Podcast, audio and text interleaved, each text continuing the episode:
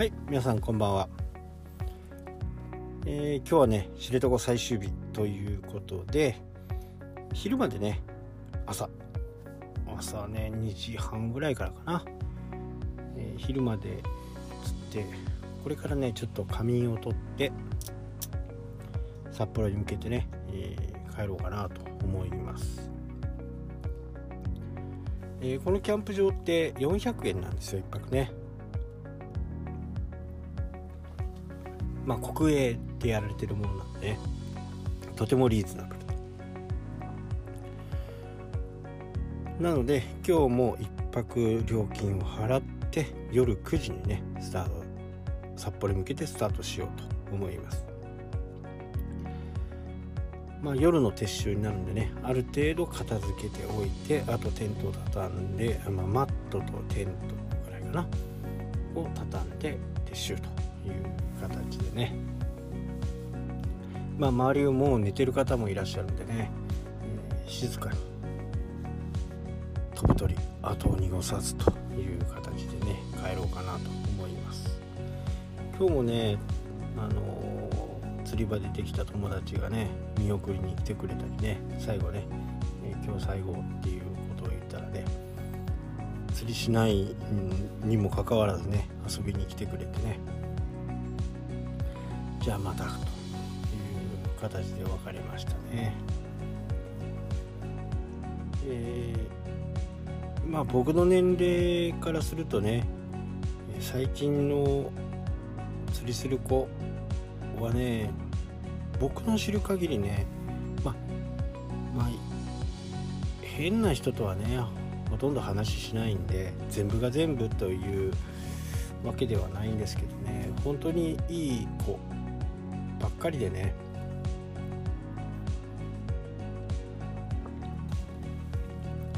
何年も続けていけばね、まあ、この釣りの輪がね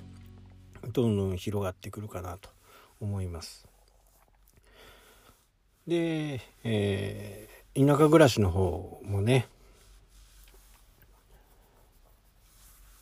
泊まれるスペースとかねいっぱいあるんでね、ぜひぜひ遊びに来てという形でね、声をかけたりしています。こういう若い子たちがね、いっぱい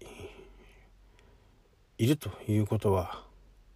まあ、日本にとってもね明るいのかなというふうにね思います。まあ、なんでこんな話をしたかっていうと、昨日本来釣りの中ではですね、やってはいけない禁じ手というのがあります。網ですくうのはねサイズが決まってるんですよ。網ですくうのはこれねマナー違反、ルール違反ではないんですね。その地域によってこのサイズの網で魚をすくえば全然罰せられることはないと。で、本当のね禁じ手っていうのは引っ掛け釣りというやつですね。なんていうのかな、ギャング針っていう風に言うんですけど、針がねいっぱいついてて、それをね群れの中に入れて、それで魚を引っ掛けて釣るというものなんですけどね、そういう人はねあからさまにはやらないわけですよ。人がこう見てない時とかそういう時にね、やるんですけど、まあそのおじさんはね、平気でやってたんですね。で、まあみんなからね、その人だけはもちろん釣れるわけですよね。魚はいっぱいいるんで。で、結局今日ね、昨日のあの人捕まりましたということで、まあ、警察にね連行されましたということでね、やっぱりね悪いことをするとねそういう天罰が下ると。その方はね猟銃もやるはずなんで、まあそういう他のものにね、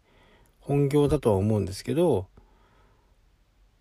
そっちにもね、そういう謙虚という連行という風な形になればね、そっちの方にも影響してくるんで、まあそこまでしてね、魚を取りたいかということですね。まあ残念ながらね、僕より上60代ぐらいかな、60、70、80になるとね、もう何でもいいわけですよ。スタイルとかね、そういったものを考えないでね、まず釣れればいいというふうにね思う人たちが多いんで、まあこういう人たちはね見習ってはいけないなと。若い人たちがね、スマートに釣っている、まあ、ここにやっぱりね釣りの面白みがあるのかなと思います。まあ今回のねこの1週間ぐらいはねずっと釣りの話をしてますけど、まあ釣りとブログとかねサイトって本当にこう共通の部分が多くてね、結構我ながらね、面白いコンテンツになってるんではないかなというふうにね思います。はい、というわけで、ね、今日はこの辺で終わります。さよなら。したっけ。